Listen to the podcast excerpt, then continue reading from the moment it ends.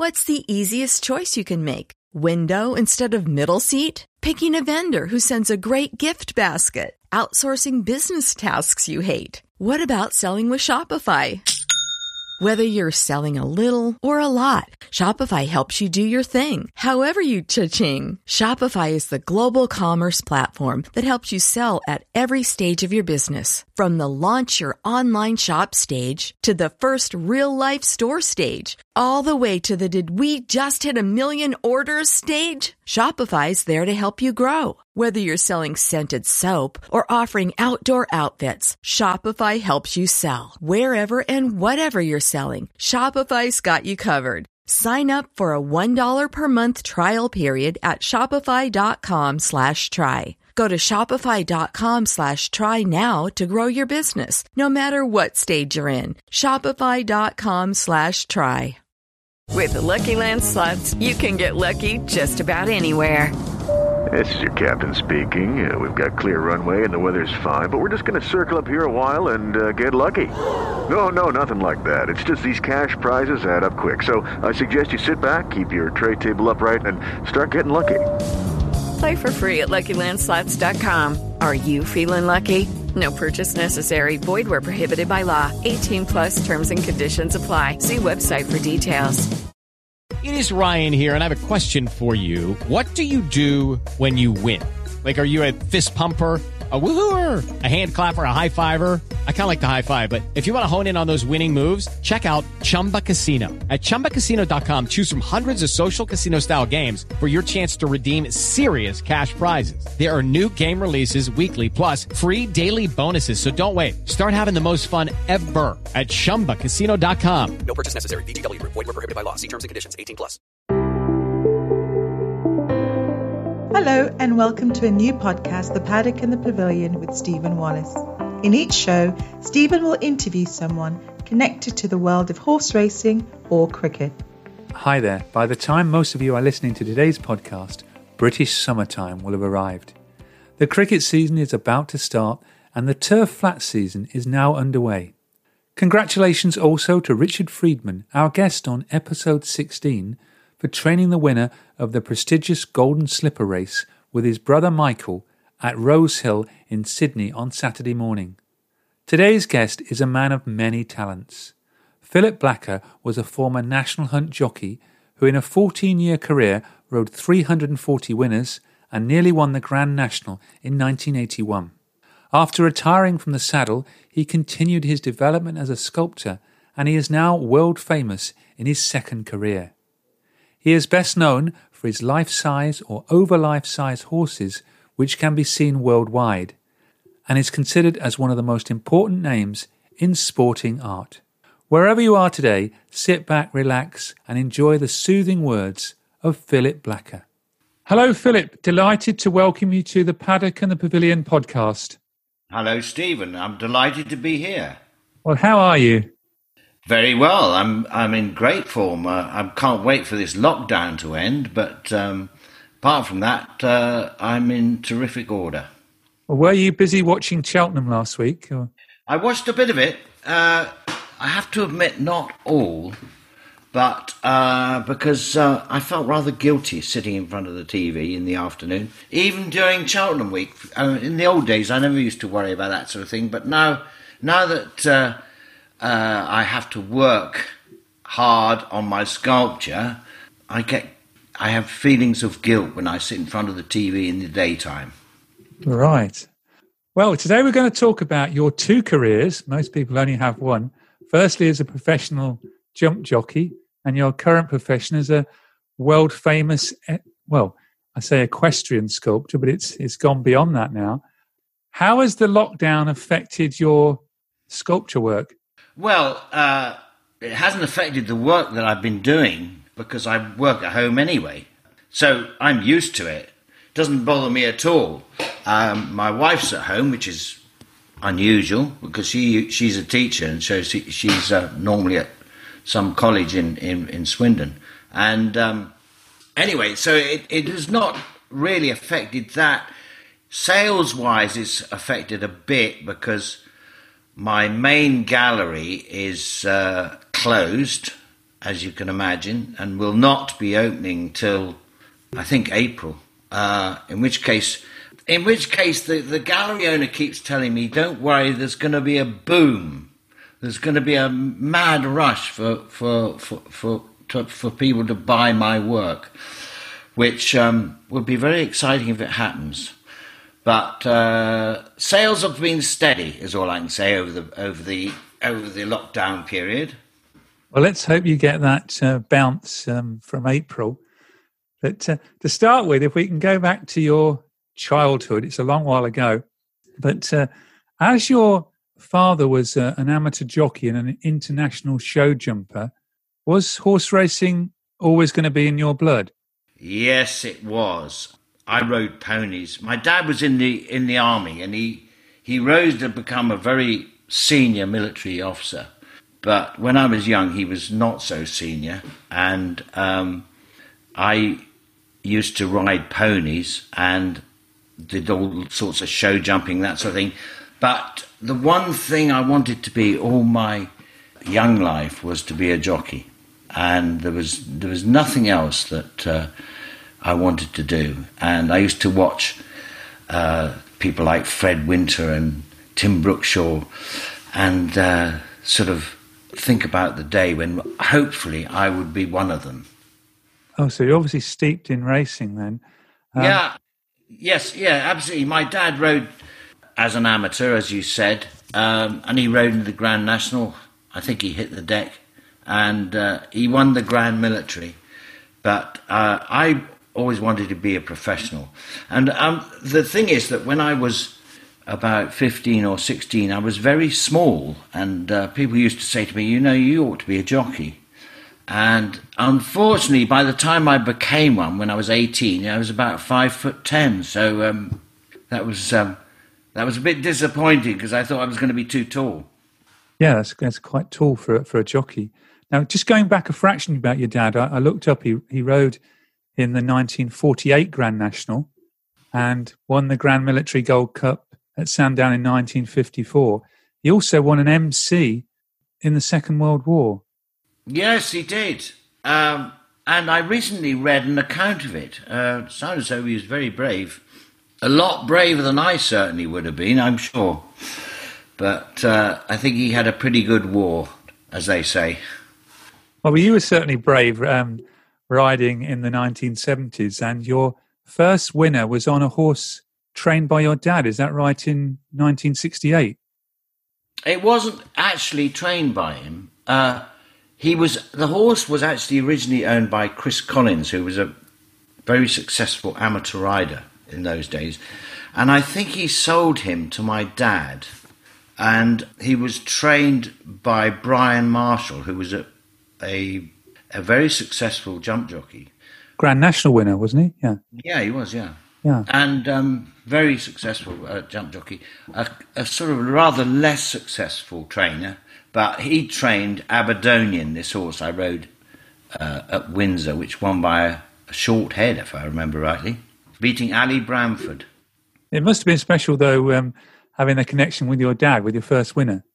Absolutely, yeah. I mean, it was great. I mean, I was I was incredibly lucky because um, he wanted to give me a leg up, and um, he bought this horse Aberdonian, who was a who was a, a, selling chaser. He wasn't anything anything special. I mean, you know, he was a he was a, a sort of selling chaser specialist, and um, he used to win win his share of races. And he was my first winner, so I was very lucky like that. Well, you've all got to start from somewhere, and uh, you turned professional at the beginning of the 69 70 season, and it didn't take long for you to have a ride in the Grand National in 1971, 50 years ago. Um, was it really? Uh, 1971, you came uh, seventh. Actually, I always thought I was a bit unlucky. Was that? I think that was Well To Do's year, wasn't it? Wasn't it the year? No, specify. Oh, specify. Yeah. Right. Uh, okay. I got that one wrong. Um, yeah, I rode a horse called Vichyssoise, who was trained by a man called Major Verly Bewicke, who I was riding for at the time, and he was a bit of a character. Um, and anyway, I rode Vichyssoise, who was the most gutless horse that's ever been. I mean, how I, I remember the race before the national. We went to Ludlow, which is probably the smallest fences in the country, and he tried to refuse. So I thought, well, that doesn't bode too well for Aintree. Anyway, for some extraordinary reason, when we when we uh, ran at Aintree, he um, he sort of took to these big fences. I just uh, and uh, by the time we got to the chair, which was uh, nearly a circuit, I started to think, well, hang on a minute, we're going rather well here. You know what? You know, maybe we've got a chance. But unfortunately, a horse, uh, as we got to the chair, a horse fell in front of us and impeded Vichyssoise badly, which wouldn't have mattered too much if he'd had a bit more courage, but I think he thought, well, I've had enough of that. Anyway, from then on, we were struggling, but we did str- struggle to fin- we did finish seventh, which was good. But I always thought that uh, had luck been on our side, we could have been well, not maybe probably not one, but we might have been placed. Well, it was a good good start to your Grand National career, and uh, it was only two years later when you featured in one of the most famous Grand Nationals of all, when Red Rum beat Crisp, and you're riding Spanish Steps, carrying 11 stone 13 to come fourth. Yes, I, I was, although I was fourth, I was very disappointed because I was convinced we were going to win. And uh, because Spanish Steps had a lot of class, although he wasn't quite as good as he had been a couple of years before, but he was still a very classy horse. And I thought, well, I know he's got a lot of weight, but I thought he prob- he, he, he could well win it. And it was one of those races where, from the word go, we were off the bridle. I mean, it's unusual. I mean, it doesn't happen in the national. You usually you just sit and hunt round for the first circuit, and then put the horse in the race, and half a mile from home, you start to to really race in earnest. But on this occasion, we jumped out the gate, and I was never on the bridle from the word go. Crisp and Grey Sombrero, horse that uh, Bill Shoemark uh, was riding. Crisp was ridden by Richard Pitman, and they just gone. Uh, and we were struggling the whole way. And eventually, everything else dropped out except for. I remember going down to the to Becher's for the second time, and by that time, Grey Sombrero had fallen at the chair, and Crisp was probably still a fence in front. And we went down to the chair, and everything other than myself and Red Rum, as I subsequently found out, it was Red Rum, but I didn't know at the time, were we were the only ones pursuing him in earnest. Everyone else had sort of just dropped out because of the, the, the furious pace. And uh, anyway, I remember going down to Becher's for the second time, and this, this horse loomed up sides me, and it was Brian Fletcher on Red Rum. And eventually he started to pull away from us. And the rest is history, as we know. He got up and won. Yeah, it's all Richard's fault, isn't it? So, uh... Richard's always very hard on himself uh, about that, but I thought he gave the horse a fantastic ride. Um, and uh, old Richard, he, you know, he sort of he, he he's sort of punished himself ever since. Uh, because every the trouble is everybody mentions it. I, I made the mistake when he came to to lunch uh, some months ago before the lockdown. Somehow it came up, and he just looked at me daggers, and he said, "Oh, for God's sake, don't bring that up." and uh, so um, I made myself unpopular with that one. Well, the national you came seventh again in in 1977, uh, which was Red Rum's third third win, and then fourth in 1980, and then in 1981 you uh, jumped the last upside some Bob Champion on Aldaniti. Did you think you were going to win that day? this is on Royal Mail. Yeah, he was a wonderful horse, Royal Mail. My favourite ever horse. I loved him. In fact, uh, I was very lucky because when he retired, a couple of years after I retired, the owners gave him to me, and I and he I had many happy years riding him at home, and and um, anyway, yeah, he ran in the national, and Stan Mellor, who trained him, who was a lovely man, uh, he, but he and I always slightly disagreed about Royal Mail because he thought he stayed well, and I said he was basically a two and a half miler. If there was a at that time there was no two and a half mile chase at Cheltenham, and um, there is now, but at that time, if he if there had been a two and a half mile uh, championship chase at Cheltenham, he'd have won it. But anyway, he he was second in the Gold Cup, a bit of a lucky second in the Gold Cup, and then he ran in the national. And I thought I thought he wouldn't get the trip, to be perfectly honest. Uh, but what the great great thing about the, the the curious thing about the national is that because they go that much slower, because it's a long race and the fences are bigger. Especially in those days, those fences were bigger than they are now. But um, because of big fences and it's a four and a half mile race, you know, you tend to go not so fast as you would on a normal three mile chase. Used to uh, jump very low, and he had a very sort of flat way of jumping, and I didn't think, wasn't sure that, that was going to suit him to suit us uh, round Aintree, but he's he was brilliant. He just jumped round there like it was like it was sort of they were hurdles, and he was absolutely. And we went down to Becher's second time, and I was sitting in behind, and I thought, oh, I could win this. And Bob was out in front, Bob Champion, and the thing about Aldaniti was that he he started he, as as we turned towards after the canal turn, we turned towards Valentine's, and he starts he started to run left-handed, and Bob would pull him out to the middle of the track, and then he'd run left-handed down the fence, and uh, I was on the inside, and I pulled out a bit so that this I didn't get blinded by Aldaniti, who was running left. And um, anyway, we were sitting in behind him and going to the second last. We were I wouldn't say we were on the bridle, but we were had a little bit left in the tank. But I wasn't uh, I, I, wasn't quite sure how much, but we had a bit left. And uh, anyway, as I say, Aldaniti ran left again, as he did, as he had done before. And my horse it, it, it sort of unsighted him. Uh, and he made a bad mistake, a really bad mistake the second last. I mean, he was lucky to stand up.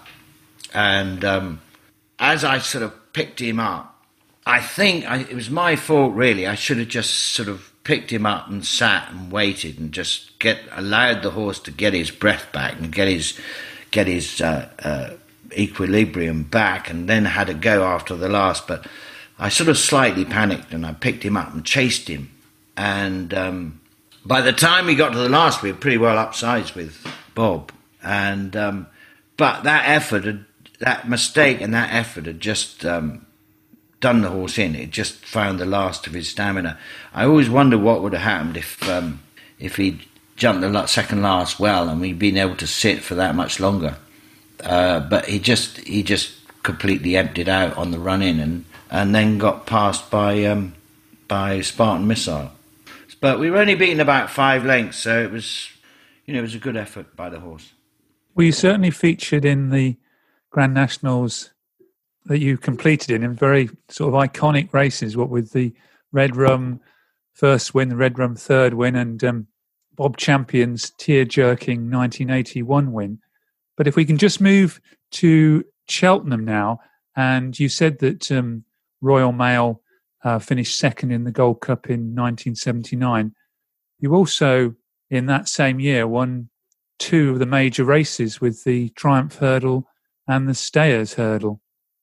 Yeah, uh, the Stayers Hurdle was. Um, I rode a horse called Lighter, who was trained by John Edwards, who was who was. I was in those days. I rode for two main stables. My two main stables were Stan Mellor, who was my number one stable, and John Edwards was my other stable I rode for mainly. And Lighter was a lovely horse who'd won the, I think he'd won the Ebor handicap on the flat, and uh, he was still a colt. And he was one of these lovely horses that you could sort of play jockeys with and sit out the back, and then come with a devastating run at the end. And that was a, that was a, that was the theory anyway. And anyway, he, he, he won the Stayers Hurdle, and uh, that was a good day. And then um, the following day, I was riding Pollardstown for Stan in the Triumph, and we had this feeling that he didn't go on soft ground, and um, it was it was de- terrible weather that year. It was very soft, and uh, we Stan and I walked the course beforehand, and it, and we discussed it. And anyway, he decided he decided the horse was going to run. Well, he was sort of touch and go. He said, "I think I might pull him out." And anyway, he he decided to take his chance. And um, by the time he came past the stands the first time, after we jumped two, I knew he'd made the right decision. This uh, the horse was really acting in the ground. We'd never really run him in soft, but we thought he wouldn't go on it. But we, he was acting in, in on on on the, that sort of soft ground, and we had a wonderful run round the inside. And uh, it was a race I always remember. He was a he was a fantastic horse, Pollardstown. He was second in the champion hurdle. Uh, very unlucky. I mean, I don't know if you're going to bring this come up uh, bring this up, but uh, I'll, I'll, I'll, talk about it now if you like. He was second in the champion hurdle to, to uh, Sea Pigeon, ridden probably the most brilliant ride by John Francome. and he did uh, ride brilliantly most of the time, but this was the most brilliant. Uh, came to the last, we were what two lengths upsides a horse called Daring Run, and uh, we Daring Run came to us. We were turning, we were in front, turning for home. Daring Run came to us, and then we fought him off.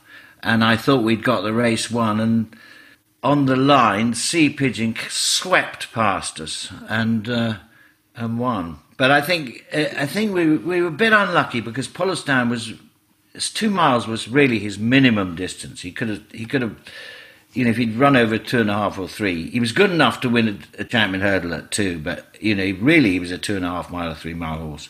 And the year we ran, the years we ran it, they shortened the track. In the old, the, the track before then, they used to go up past the stands and then round and and finish. Um, and uh, they changed the course so that it, you turned in front of the stands, so you didn't have to go up the hill twice.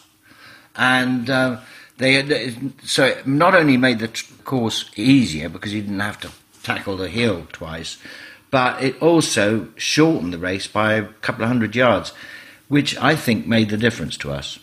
If he'd if he'd had the old run on the old track, we we possibly could have won it, but we were second anyway.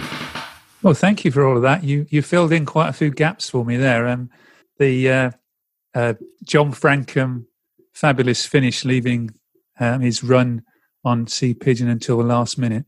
And Pollardstown was also fourth and fifth in a champion hurdle that you rode him on. So uh, he never he never looked like winning again. I mean, that was that that was the one chance we had when when Sea Pigeon beat him.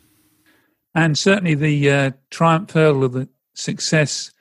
Uh, watching that um, back on YouTube was a cavalry charge compared to last week's. I think eight runners. I think in the triumph hurdle. Wasn't it? Yeah, yeah. I mean, in those days, you used to have well, twenty six runners in the cha- in the Triumph. Um, so uh, things have changed a bit. And just going back to your career as a jockey, what what was it like um, as a jockey in the nineteen seventies with your, you know, yourself with? Did you have weight issues and that sort of thing? And was it really hard work?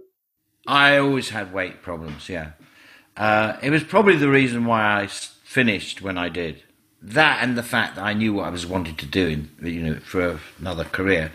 But uh, I always had weight problems. I spent my life in the sauna bath. Uh, I used to get up at uh, any morning. I'd get up at five in the morning, turn the sauna bath on, go back to bed for half an hour, and then jump in the sauna and um, lose a few pounds.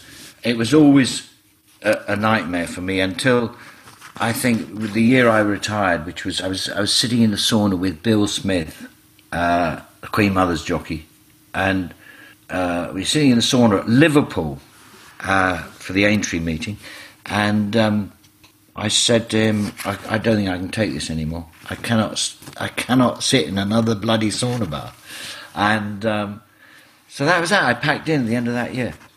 Um, but uh, I always had, I always uh, um, had had weight problems because I was, you know, I'm five foot ten, and um, The other thing was we weren't very good with our diet in those days. You know, we used, there was no racing on Sunday, so you'd sort of get stuck in on a Sunday lunch and then worry. Monday, come Monday morning, you think, God, I've got to do 10 2 today. And so um, you jump in the sauna, but which wasn't terribly healthy way of losing weight. But uh, uh, and I'm sure they do it better now. They've got dietitians and goodness knows what, so that they they've got a lot. it's a, they they got it under control better now. But luckily, from what you were saying, you knew what to do as soon as you retired. Yeah, I was I was very lucky in that. Uh, for some reason, I'd always always had a, a an interest in sculpture, and uh, and I you know I, I think it came from looking at trophies and thinking I wonder I wonder how they made that, you know. And anyway, as luck would have it, in the seventies there was there was a petrol crisis uh, in the in the sort of mid mid seventies when um, everyone was trying to save petrol. I think I think the, the general idea was that the world was going to run out of fuel. And anyway, so everyone was trying to save save money by or save petrol. And so I was booked to ride some horses down at Devon and Exeter, and the trainer and I uh, drove down. And unusually, we picked the, the, the owner up on the way down, uh, which wouldn't normally happen. But anyway, she turned out to be a sculptor. And we got talking, and I said, I've always had this interest, and she said, "Well, look, come and stay when when uh, racing's over in the summer, because in those days they didn't have any racing in the summer, and um, come and stay, and we'll we'll we'll see what you you know you can have a go at it." So that's what I did, and um, I had this. I just got fascinated by it, and I had found that I had a, a sort of a bit of a talent for it, and at the time I was thinking what on earth am I going to do when I when I packing riding? I had no idea because I, I didn't really want fancy training very much, and um, anyway, so I was I was talking to Margaret, and I I remember I didn't even know you could make a living out of it and uh, out of sculpture. I remember saying to her, "Do you, I mean, could, do people make a living out of this?" She said, "Oh yes, of course they do. You know, there are people that do." And anyway, so uh, for the next five or six years, which is when I was writing for Stan Mellor, uh, I was sort of preparing for when I packed in. I was going to be a sculptor, and um, so that's how it worked out. Uh, luckily, I uh, I packed in and got a got a good gallery in London to represent me, and um, so that was that. And was one of your first works the Grand National Trophy of 1986? Yeah, well, it, yeah, it would have been an early work by then I'd sort of made a bit of a, a little bit of a name because I'd had an exhibition. I, what I, I, arranged to do was that I, I, was fully aware of the fact I was an ex jockey uh, turning to sculpture was an unusual uh, thing to do, and it was sort of newsworthy. And I thought, well, I, i am going to make use of this. Mm. And so when I packed in riding, I um, had all these friends, pressmen, who I'd been friends with for years since I was, you know, during my riding career, and, and they all very kindly wrote up about this exhibition which I had about a year after I packed in. That was in London at the Tryon Gallery, and um, and so that promotion really launched me, and uh, I sold a, a, a, fantastic amount of sculpture.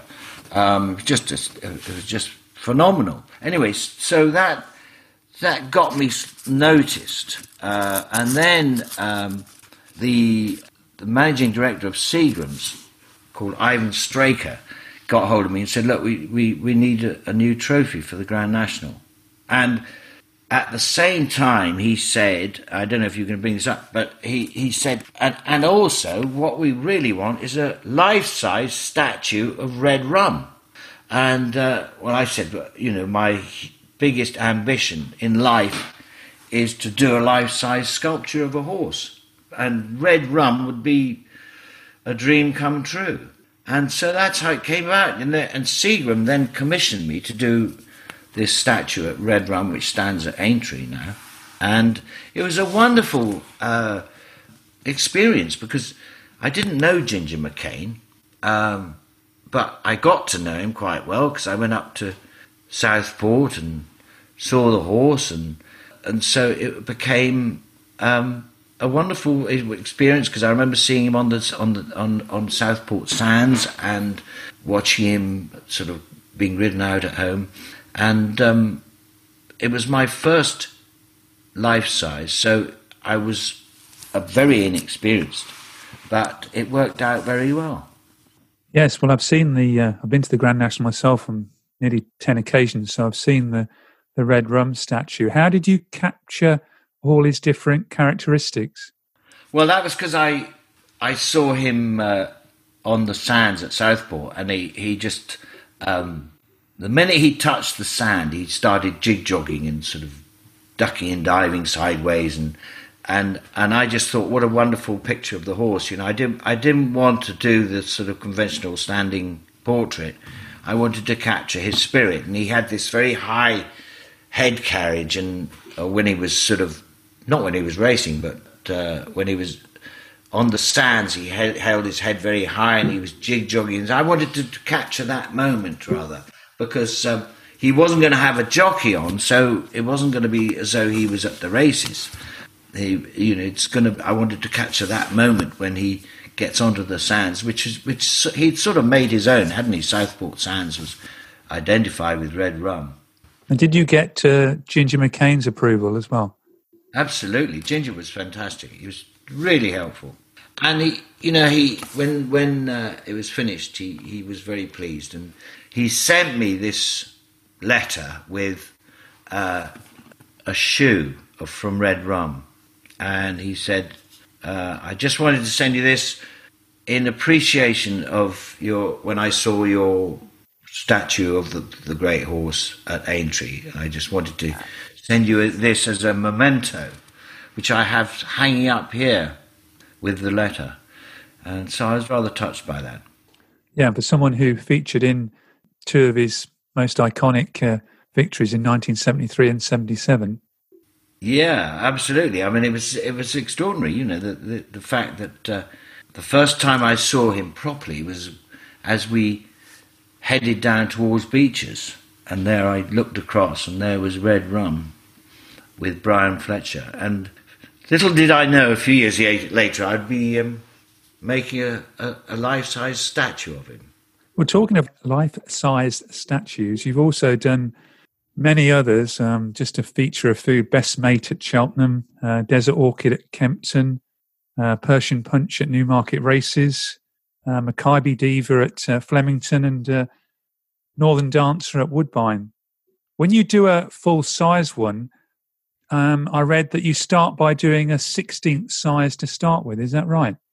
Um, yeah, it's not 16th actually. It's it's not as small as that. It's um, it's about one sixth size, and the idea of that is to sort of, uh, for one thing, you make it so that the client can see it, and so he knows what you what he's getting. You know, so you can show it to him and say, "Look, this is what you're going to get, only it's going to be six times bigger." And um, so they can then make any comments and ask you to change things if if they needed changing. And also the other idea is it, it sort of irons out any problems you might have. And when you're doing a life size, there's a lot of welding um, involved, and you have to weld a, fra- weld a frame in steel, which and the idea of that is to uh, to support the clay, which is going to go on afterwards. Which uh, and the clay, there is a clay is very heavy, and ha- there is at least a ton of clay that goes on. So it has to be a very robust frame. But what that means is that you you don't want to make mistakes. So uh, when you the idea of making the scale model, the one sixth model, is that you iron out any mistakes. Like because you've got a wire frame, you can bend it and and work out exactly, take measurements from it, and work out exactly what you're going to do on the larger scale.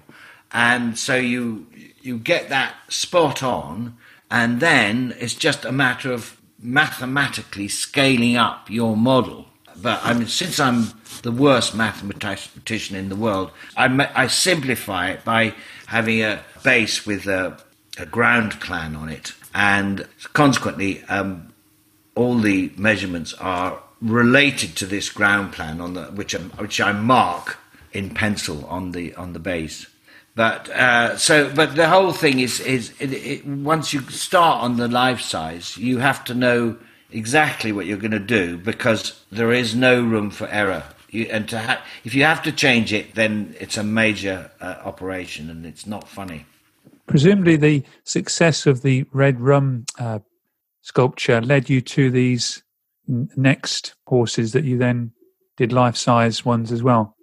Yeah, I was really lucky because um, after Red Rum, I did for Lady Tavistock. Um, she had this famous mare called Mrs. Moss, who founded a, a dynasty, really, of good horses, and she wanted a, she wanted a statue to go outside Woburn Abbey, and um, the house at Woburn rather, and uh, I did that for her. And when that was over, she said, "I'm so delighted with this. I want to."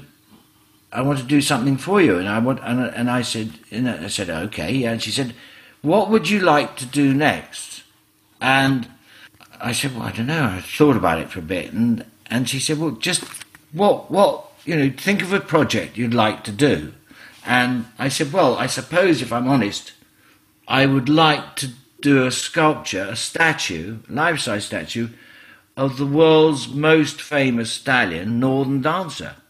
Uh, anyway, a few weeks later, the phone rings and it's Henrietta Tavistock saying, I've got you the job doing Northern Dancer.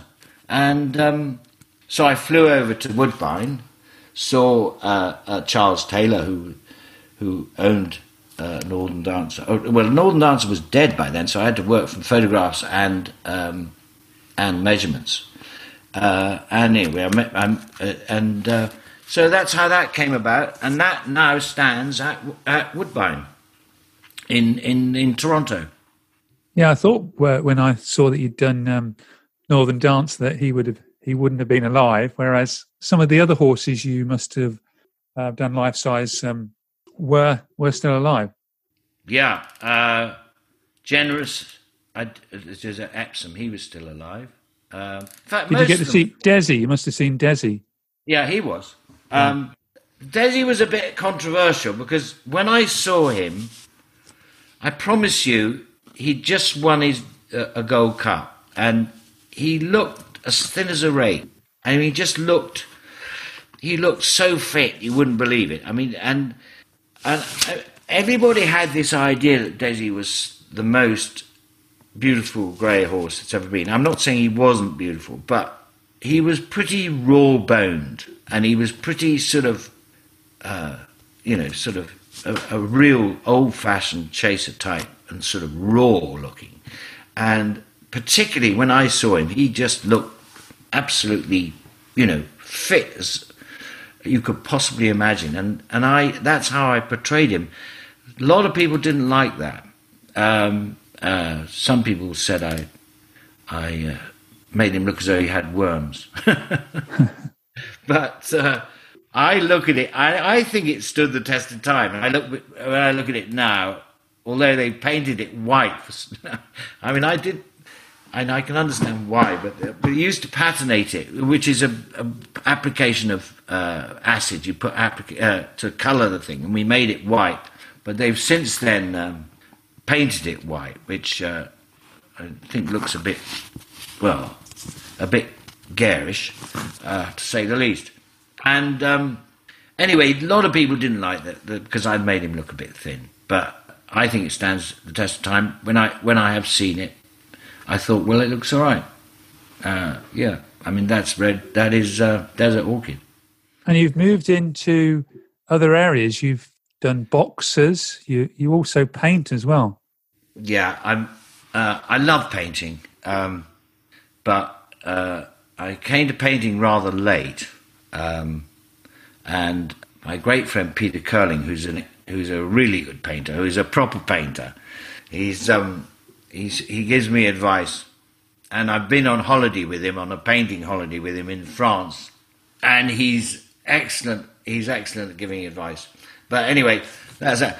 and also, I do sculpt other things. Uh, I did, uh, yeah, as you say, I did a boxer which is in Cardiff Bay.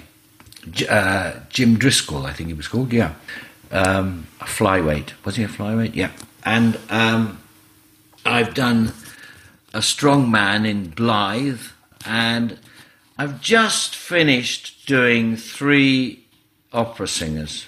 Um, not big ones, but small ones, which I hope I'm going to scale up into life size or nearly life size.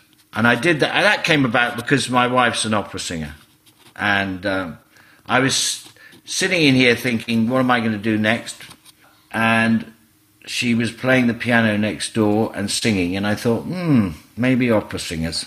so, so I've done Maria Callas. And you like the challenge of doing something different than a horse, then? Yeah. Yeah, I love it. I love it actually. And, and last year, uh, I I did a, a life size uh, nude for somebody's garden, nude lady, which um, was uh, went very well. So I like, you know, I like the I love the horses, but um, I like to do other things as well, and painting and drawing, and you know, what is great about painting and drawings is that you just you can just sort of get a bit of paper out and scribble away and Sometimes it works out, sometimes it doesn't. The thing about sculpture, or certainly things being cast in bronze, is that bronze casting is so expensive that you've got to be pretty sure that there's a market for it. So anything, anything that's less than totally satisfactory doesn't see the light of day because it's just not worth casting. Well, you're obviously keeping very busy. Uh, how does working as a sculptor compare to riding in the Grand National? Uh, well, it doesn't. In that um, they could, obviously they're totally different. But you know, the thing is that I do look back on my riding career as one of the most exciting things. I mean, it, it, it, it the sculpture is great. I mean, I love it, and it's a it, it, is a, a, a, wonderful way to, to make a living uh, because it's sort of satisfying and uh, you know you know when you've done a good job and all.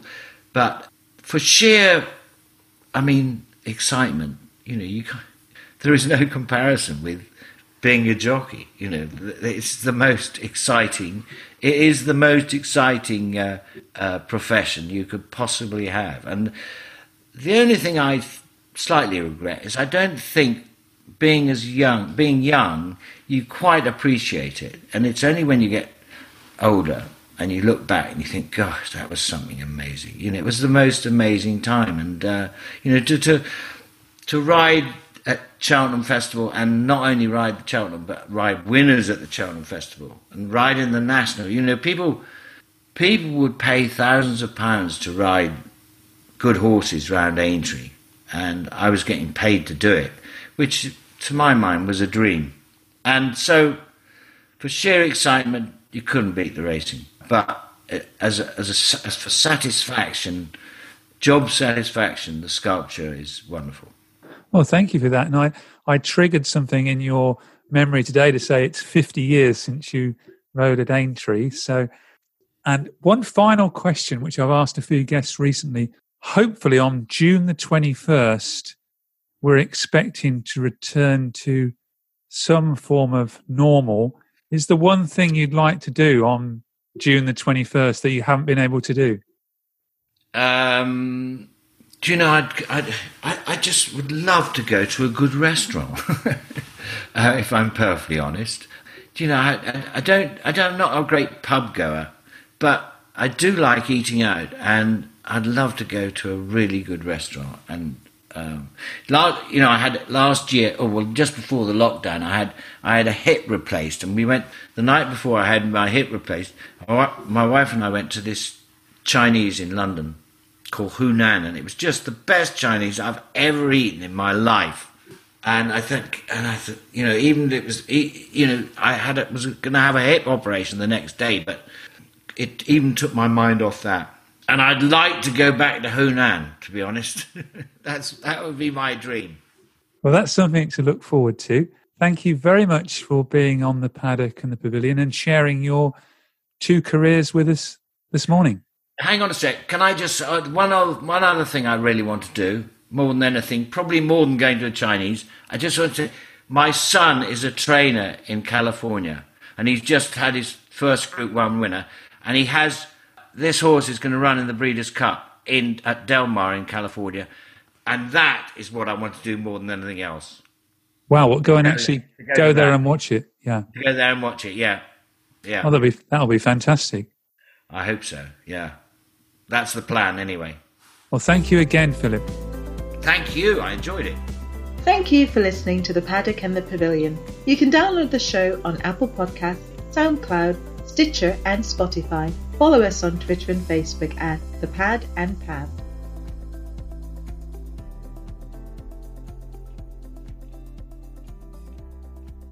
Sports Social Podcast Network. With Lucky Land slots, you can get lucky just about anywhere. Dearly beloved, we are gathered here today to. Has anyone seen the bride and groom? Sorry, sorry, we're here. We were getting lucky in the limo and we lost track of time. No, Lucky Land Casino, with cash prizes that add up quicker than a guest registry. In that case, I pronounce you lucky. Play for free at LuckyLandSlots.com. Daily bonuses are waiting. No purchase necessary. Void where prohibited by law. 18 plus. Terms and conditions apply. See website for details.